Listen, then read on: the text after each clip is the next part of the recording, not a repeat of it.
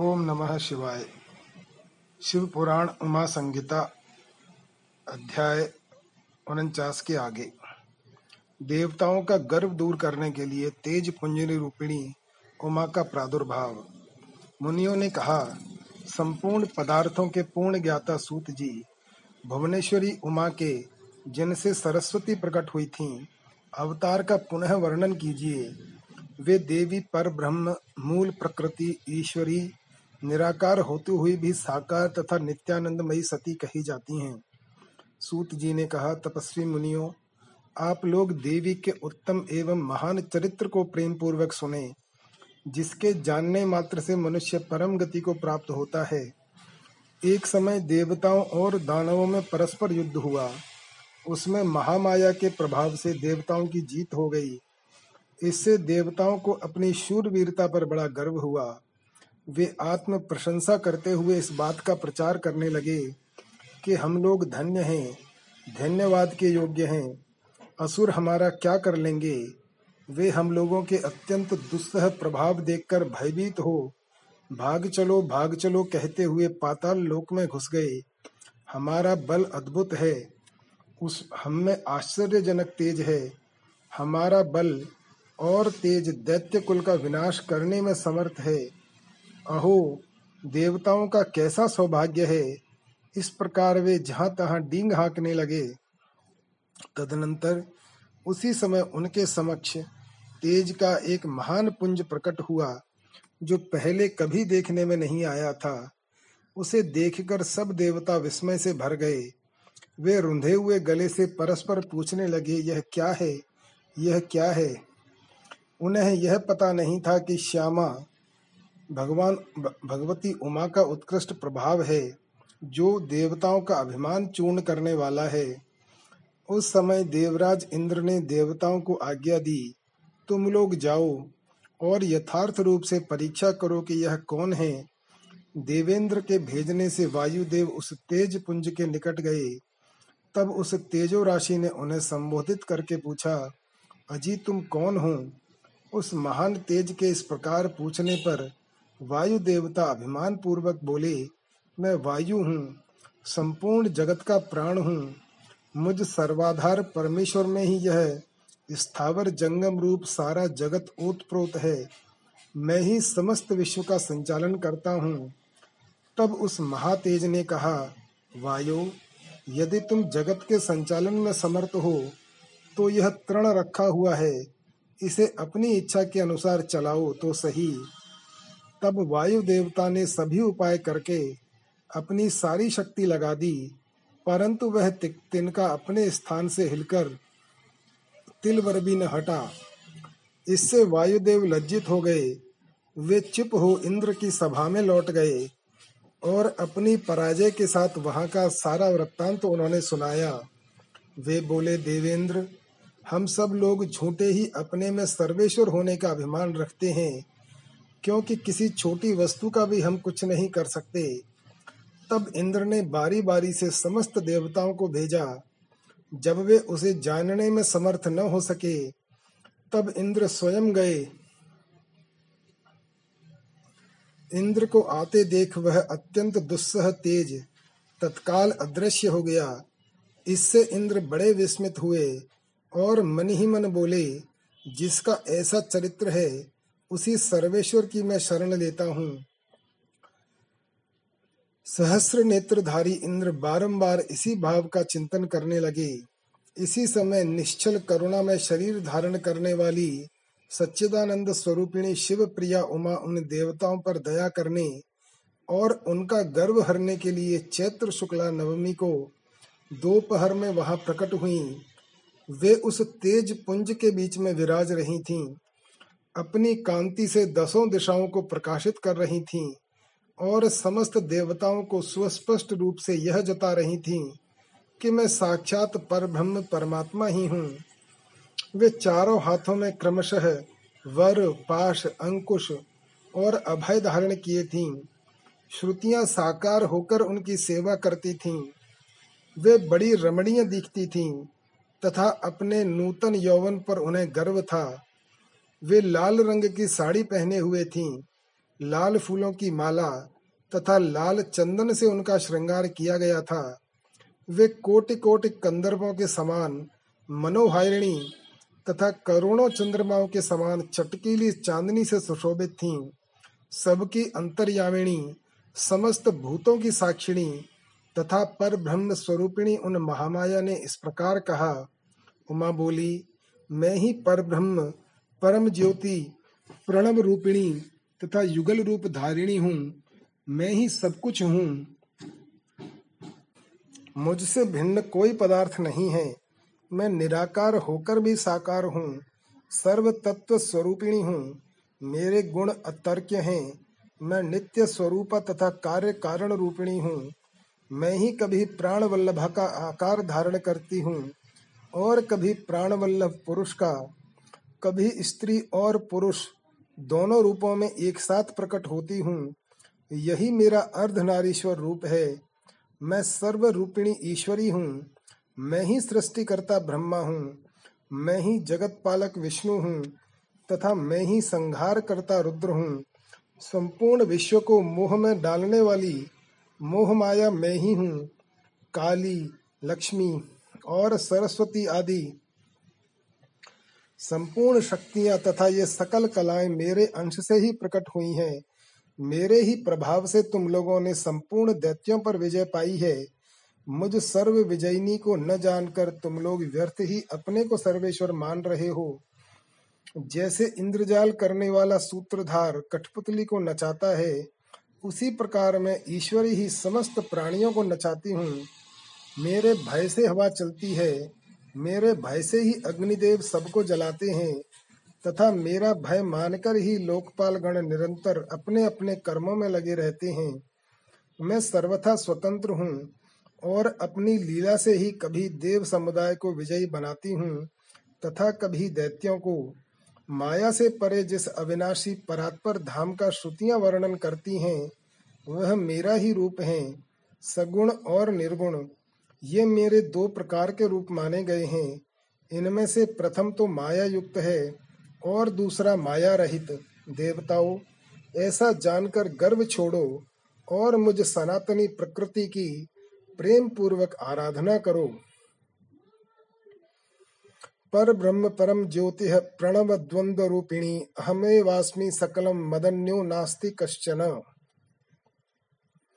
देवी का यह करुणा युक्त वचन सुन देवता भक्ति भाव से मस्तक झुकाकर उन परमेश्वरी की स्तुति करने लगे। जगदीश्वरी, क्षमा करो। परमेश्वरी, प्रसन्न हो। मातः, ऐसी कृपा करो जिससे फिर हमें कभी गर्व न हो। तब से सब देवता गर्व छोड़ एकाग्र चित्त हो। पूर्ववत विधि पूर्वक उमा देवी की आराधना करने लगे। ब्राह्मणों, जिस प्रकार मैंने तुमसे उमा के प्रादुर्भाव का वर्णन किया है, जिसके श्रवण मात्र से परम पद की प्राप्ति होती है। देवी के द्वारा दुर्गमासुर का वध तथा उनके दुर्गा, शताक्षी, शाकंभरी और भ्रामरी आदि नाम पढ़ने का कारण। मुनियों ने कहा महाप्राज्य सूत जी, हम सब लोग प्रतिदिन दुर्गा जी का चरित्र सुनना चाहते हैं। अतः आप और किसी अद्भुत लीला तत्व का हमारे समक्ष वर्णन कीजिए। सर्वज्ञ शिरोमणे सूत, आपके मुखारविंद से नाना प्रकार की सुधा सदृश मधुर कथाएँ सुनते सुनते हमारा मन कभी तृप्त नहीं होता। सूत जी बोले, मुनियों, दुर्गम नाम से विख्यात एक असुर था, जो रुरु का महाबलवान पुत्र था। उसने ब्रह्मा जी के वरदान से चारों वेदों को अपने हाथ में कर लिया था। तथा देवताओं के लिए अजेय बल पाकर उसने भूतल पर बहुत से ऐसे उत्पात किए, जिन्हें सुनकर देवलोक में देवता भी कंपित हो उठे। वेदों के अदृश्य हो जाने पर सारी वैदिक क्रिया नष्ट हो चली। उस समय ब्राह्मण और देवता भी दुराचारी हो गए। न कहीं दान होता था, न अत्यंत उग्र तप किया जाता था, न यज्ञ होता था और न होम ही किया जाता था। इसका परिणाम यह हुआ कि पृथ्वी पर सौ वर्षों तक के लिए वर्षा बंद हो गई। तीनों लोकों में हाहाकार मच गया। सब लोग दुखी हो गए। सबको भूख प्यास का महान कष्ट सताने लगा। कुआँ, बावड़ी, सरोवर, सरिताएँ और समुद्र भी जल से रहित हो गए। समस्त वृक्ष और लताएँ भी सूख गईं। इससे समस्त प्रजाओं के चित्त में बड़ी दीनता आ गई। उनके महान दुख को देखकर सब देवता महेश्वरी योग माया की शरण में गए। देवताओं ने कहा, महामाये, अपनी सारी प्रजा की रक्षा करो रक्षा करो। अपने क्रोध को रोको। अन्यथा सब लोग निश्चय ही नष्ट हो जाएँगे। कृपा सिंधो, दीन बंधो, जैसे शुभ नामक दैत्य। महाबली निशुंभ धूम्राक्ष, चंड मुंड, महान महान शक्तिशाली रक्त बीज मधु कैटब तथा महिषासुर का तुमने वध किया था। उसी प्रकार इस दुर्ग दुर्गमासुर का शीघ्र ही संहार करो। बालकों से पग पग पर अपराध बनता ही रहता है। केवल माता के सिवा संसार में दूसरा कौन है जो उस अपराध को सहन करता हो? देवताओं और ब्राह्मणों पर जब जब दुख आता है, तब तब शीघ्र ही अवतार लेकर तुम सब लोगों को सुखी बनाती हो।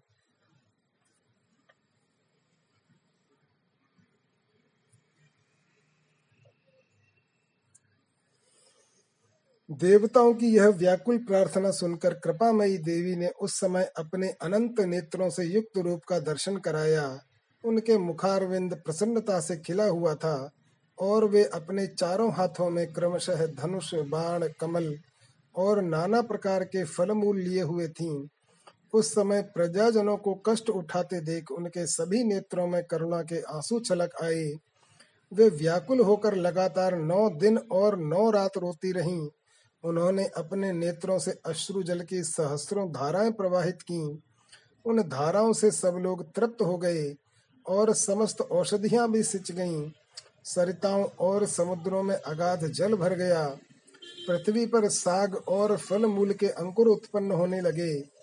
देवी शुद्ध हृदय वाले महात्मा पुरुषों को अपने हाथ में रखे हुए फल बांटने लगी। उन्होंने गौों के लिए सुंदर घास दूसरे प्राणियों के लिए यथा योग्य भोजन प्रस्तुत किए। देवता, ब्राह्मण और मनुष्यों सहित संपूर्ण प्राणी संतुष्ट हो गए। तब देवी ने देवताओं से पूछा, तुम्हारा और कौन सा कार्य सिद्ध करूँ? उस समय सब देवता एकत्र होकर बोले, देवी, आपने सब लोगों को संतुष्ट कर दिया। अब कृपा करके दुर्गमासुर के द्वारा अपहृत हुए वेद लाकर हमें दीजिए। तब देवी ने तथास्तु कहकर कहा, देवताओं, अपने घर को जाओ। जाओ, मैं शीघ्र ही संपूर्ण वेद लाकर तुम्हें अर्पित करूँगी।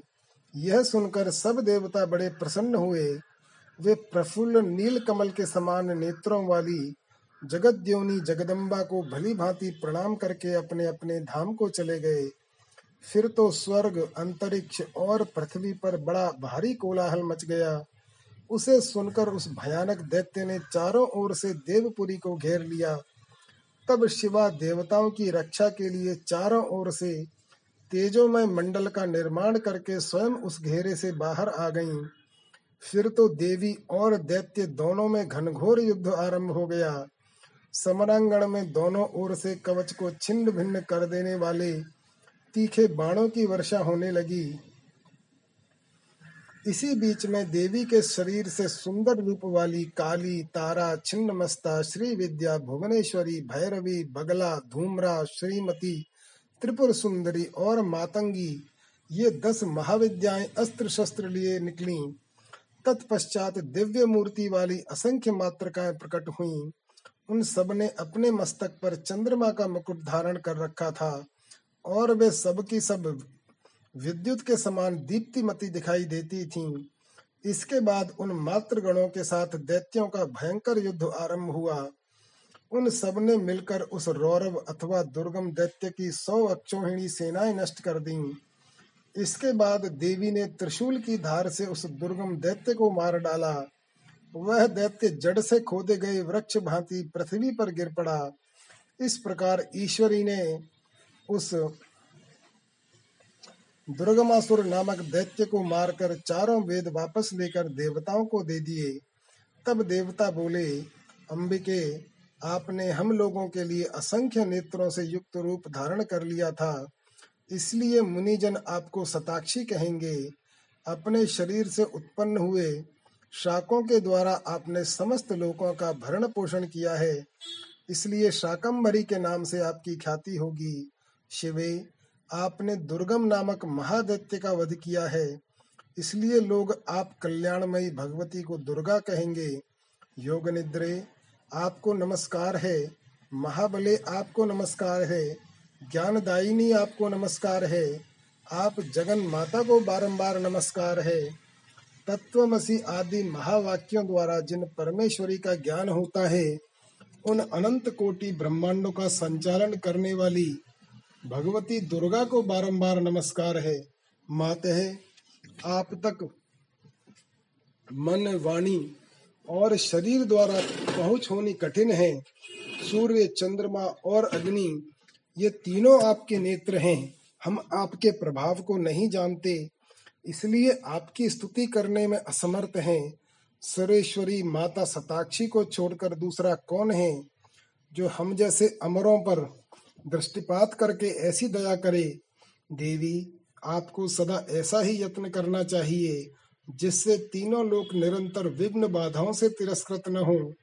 आप हमारे शत्रुओं का नाश करती रहें, देवी ने कहा। देवताओं, जैसे बछड़ों को देखकर गौएँ व्यग्र हो उतावली के साथ उनकी ओर दौड़ती हैं, उसी तरह मैं तुम सबको देखकर व्याकुल हो दौड़ी आती हूँ। तुम्हें न देखने से मेरा एक क्षण भी युग के समान बीतता है। मैं तुम्हें अपने बच्चों के समान समझती हूँ और तुम्हारे लिए अपने प्राण भी दे सकती हूँ। तुम लोग मेरे प्रति भक्ति भाव से सुशोभित हो। अतः तुम्हें कोई भी चिंता नहीं करनी चाहिए। मैं तुम्हारी सारी आपत्तियों का निवारण करने के लिए सदैव उद्यत हूँ। जैसे पूर्व काल में तुम्हारी रक्षा के लिए मैंने दैत्यों को मारा है उसी प्रकार आगे भी असुरों का संहार करूँगी। इसमें तुम्हें संशय नहीं करना चाहिए। यह मैं सत्य सत्य कहती हूँ। भविष्य में जब पुनः शुंभ और निशुंभ नाम के दूसरे दैत्य होंगे, उस समय में यशोमयी देवी नंद पत्नी यशोदा के गर्भ से योनिज रूप धारण करके गोकुल में उत्पन्न होंगी और यथा समय उन असुरों का वध करूँगी। नंद की पुत्री होने के कारण उस समय मुझे लोग नंदजा कहेंगे। जब मैं भ्रमर का रूप धारण करके अरुण नामक असुर का वध करूँगी, तब संसार के मनुष्य मुझे भ्रामरी कहेंगे। फिर मैं भीम भयंकर रूप धारण करके राक्षसों को खाने लगूँगी। उस समय मेरा भीमा देवी नाम प्रसिद्ध होगा। जब जब पृथ्वी पर असुरों की ओर से बाधा उत्पन्न होगी, तब तब मैं अवतार लेकर प्रजाजनों का कल्याण करूँगी। इसमें संशय नहीं है जो देवी सताक्षी कही गई हैं, वे ही शाकंभरी मानी गई हैं। तथा उन्हीं को दुर्गा कहा गया है। तीनों नामों द्वारा एक ही व्यक्ति का प्रतिपादन होता है। वह पृथ्वी पर महेश्वरी, सताक्षी के समान दूसरा कोई दयालु देवता नहीं है, क्योंकि वे देवी समस्त प्रजाओं को संतप्त देख नौ दिनों तक रोती रह गई थीं। देवी के क्रिया योग का वर्णन देवी की मूर्ति एवं मंदिर के निर्माण, स्थापन और पूजन का महत्व। परा अम्बा की श्रेष्ठता, विभिन्न मासों और तिथियों में देवी के व्रत, उत्सव और पूजन आदि के फल, तथा इस संगीता के श्रवण एवं पाठ की महिमा।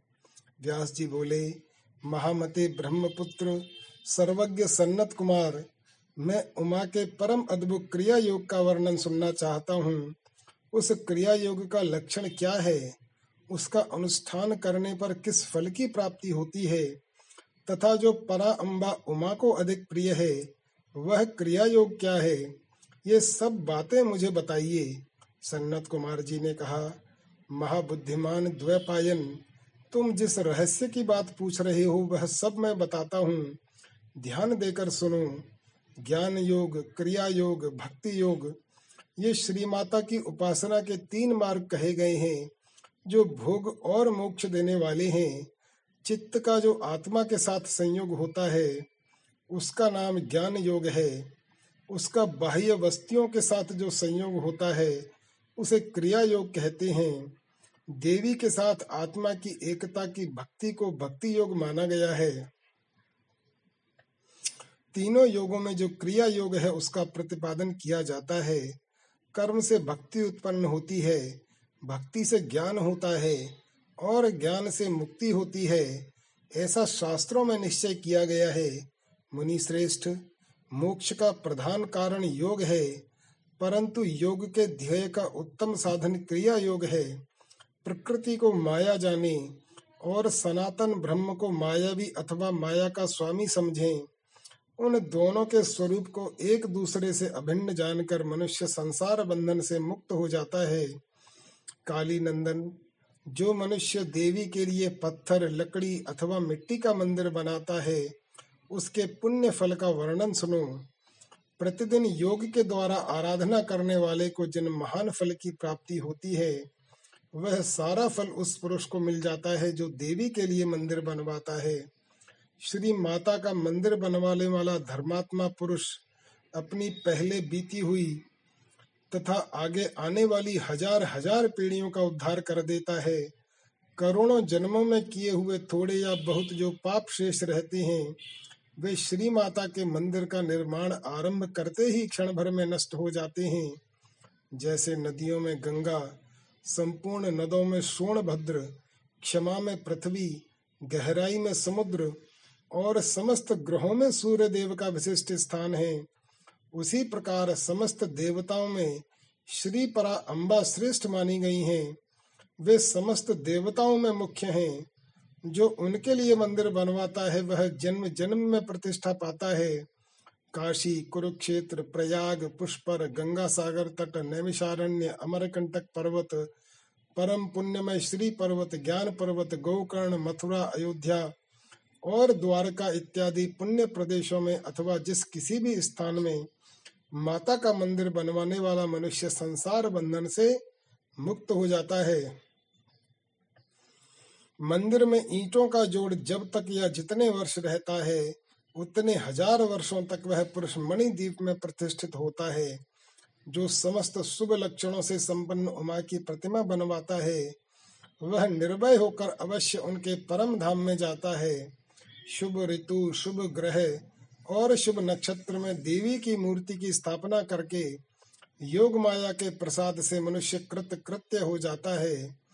कल्प के आरंभ से लेकर अंत तक कुल में जितनी पीढ़ियाँ बीत गई हैं और जितनी आने वाली हैं, उन सबको मनुष्य सुंदर देवी मूर्ति की स्थापना करके तार देता है। जो केवल जगत द्योनी परा अम्बा की शरण लेते हैं, उन्हें मनुष्य नहीं मानना चाहिए।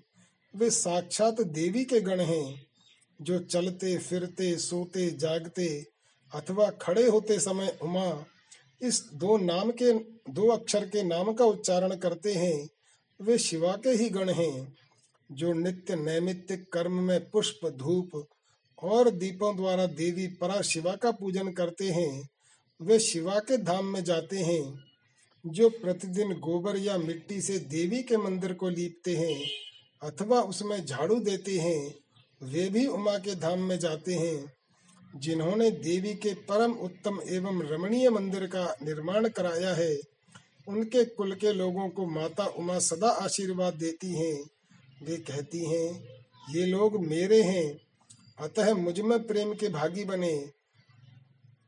रहकर सौ वर्षों तक जिए, और इन पर कभी कोई आपत्ति न आए। इस प्रकार श्री माता रात दिन आशीर्वाद देती हैं। जिसने महादेवी उमा की शुभ मूर्ति का निर्माण कराया है, उसके कुल के दस हज़ार पीढ़ियों तक के लोग मणिद्वीप में सम्मान पूर्वक रहते हैं। महामाया की मूर्ति को स्थापित करके उसकी भली भांति पूजा करने के पश्चात साधक जिस जिस मनोरथ के लिए प्रार्थना करता है, उस उसको अवश्य प्राप्त कर लेता है। जो श्री माता की स्थापित की हुई उत्तम मूर्ति को मधु मिश्रित घी से नहलाता है, उसके पुण्य फल की गणना कौन कर सकता है? चंदन, अगुरु, कपूर, जटा मानसी तथा नागर मोथा आदि से युक्त जल तथा एक रंग की गौ के दूध से परमेश्वरी को नहलाएँ। तत्पश्चात अष्टादशांग धूप के द्वारा अग्नि में उत्तम आहुति दे तथा घृत और कर्पूर सहित बत्तियों द्वारा देवी की आरती उतारे। कृष्ण पक्ष की अष्टमी, नवमी, अमावस्या में अथवा शुक्ल पक्ष की पंचमी और दशमी तिथियों में गंध, पुष्प आदि उपचारों द्वारा जगदम्बा की विशेष पूजा करनी चाहिए।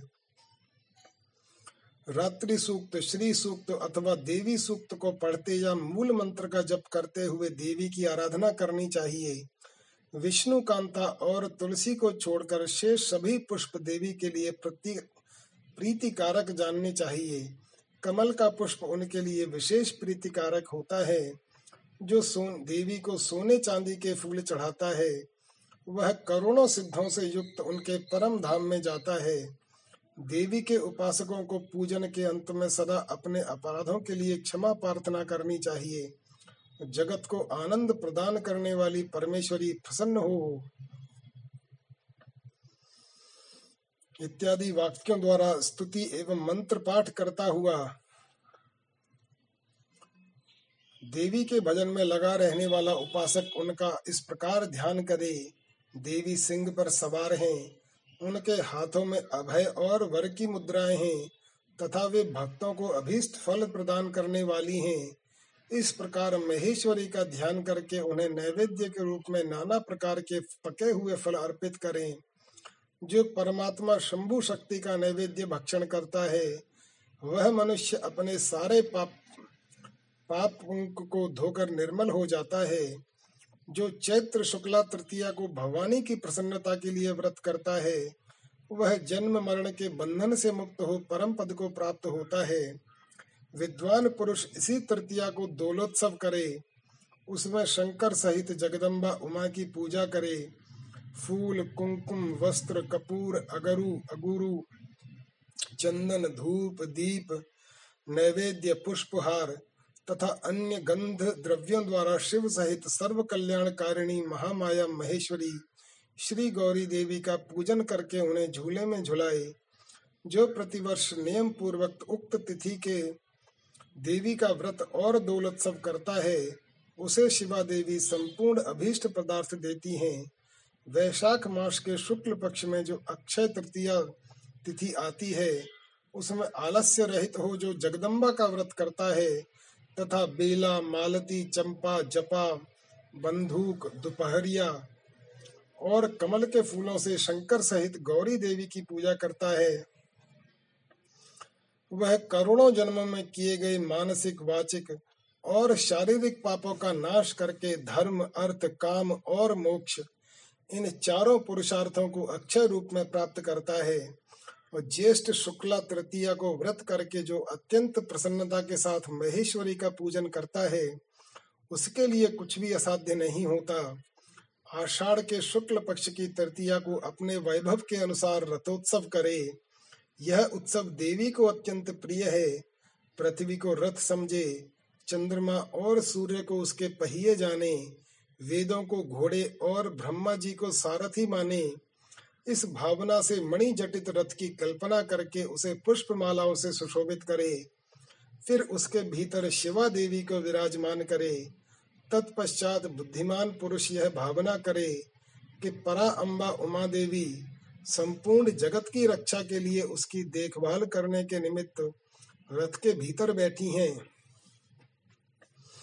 जब रथ धीरे धीरे चले, तब जय जयकार करते हुए प्रार्थना करे, देवी, दीन वत्सले, हम आपकी शरण में आए हैं, आप हमारी रक्षा कीजिए।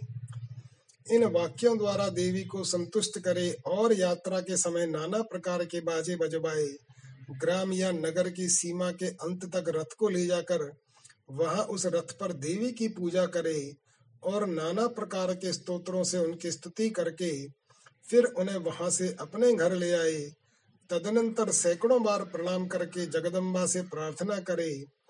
जो विद्वान इस प्रकार देवी का पूजन, व्रत एवं रथोत्सव करता है, वह इस लोक में संपूर्ण भोगों का उपभोग करके अंत में देवी के धाम को जाता है। श्रावण और भाद्रपद मास की शुक्ला तृतीया को जो विधि पूर्वक अम्बा का व्रत और पूजन करता है, वह इस लोक में पुत्र, पौत्र एवं धन आदि से संपन्न होकर सुख भोगता है तथा अंत में सब लोगों के ऊपर विराजमान ब्रह्मलोक में जाता है। अश्विन मास के शुक्ल पक्ष में नवरात्र व्रत करना चाहिए। उसके करने पर संपूर्ण कामनाएँ सिद्ध हो जाती हैं। इसमें संशय नहीं है। इस नवरात्र व्रत के प्रभाव का वर्णन करने में चतुरानन ब्रह्मा पंचानन महादेव तथा षडानन कार्तिकेय भी समर्थ नहीं है। फिर दूसरा कौन समर्थ हो सकता है? मुनि श्रेष्ठ नवरात्र व्रत का अनुष्ठान करके विरथ के पुत्र राजा सुरथ ने अपने खोए हुए राज्य को प्राप्त कर लिया। अयोध्या के बुद्धिमान नरेश, ध्रुव संधि कुमार सुदर्शन ने इस नवरात्र व्रत के प्रभाव से ही राज्य प्राप्त किया, जो पहले उनके हाथ से छिन गया था। इस व्रत राज का अनुष्ठान और महेश्वरी की आराधना करके समाधि, वैश्य, संसार बंधन से मुक्त हो मोक्ष के भागी हुए थे। जो मनुष्य अश्विन मास के शुक्ल पक्ष में विधि पूर्वक व्रत करके तृतीया, पंचमी, सप्तमी, अष्टमी, नवमी एवं चतुर्दशी तिथियों को देवी का पूजन करता है। देवी शिवा निरंतर उसके संपूर्ण अभीष्ट मनोरथ की पूर्ति करती रहती है। जो कार्तिक मार्ग शीर्ष, पौष, माघ और फागुन मास के शुक्ल पक्ष में तृतीया को व्रत करता तथा लाल कनेर आदि के फूलों एवं सुगंधित धूपों से मंगलमयी देवी की पूजा करता है वह संपूर्ण मंगल को प्राप्त कर लेता है। स्त्रियों को अपने सौभाग्य की प्राप्ति एवं रक्षा के लिए सदा इस महान व्रत का आचरण करना चाहिए तथा पुरुषों को भी विद्या, धन एवं पुत्र की प्राप्ति के लिए इसका अनुष्ठान करना चाहिए। इनके सिवा अन्य भी जो देवी को प्रिय लगने वाले उमा महेश्वर आदि के व्रत हैं, मुमुक्षु पुरुषों को उनका भक्ति भाव से आचरण करना चाहिए। यह उमा संगीता परम पुण्यमयी तथा शिव भक्ति को बढ़ाने वाली है। इसमें नाना प्रकार के उपाख्यान हैं। यह कल्याणमयी संगीता भोग और मोक्ष प्रदान करने वाली है, जो इसे भक्ति भाव से सुनता या एकाग्र चित्त होकर सुनाता अथवा पढ़ता या पढ़ाता है, वह परम गति को प्राप्त होता है, जिसके घर में सुंदर अक्षरों से लिखी हुई यह संगीता विधिवत पूजित होती है। वह संपूर्ण अभीष्टों को प्राप्त कर लेता है। उसे भूत, प्रेत और पिशाच आदि दुष्टों से कभी भय नहीं होता। वह पुत्र, पौत्र आदि संपत्ति को अवश्य पाता है, इसमें संशय नहीं है। अतः शिवा की भक्ति चाहने वाले पुरुषों को सदा इस परम पुण्यमयी रमणीय उमा संगीता का श्रवण एवं पाठ करना चाहिए। अध्याय इक्यावन समाप्त। उमा संगीता संपूर्ण। ओम नमः शिवाय।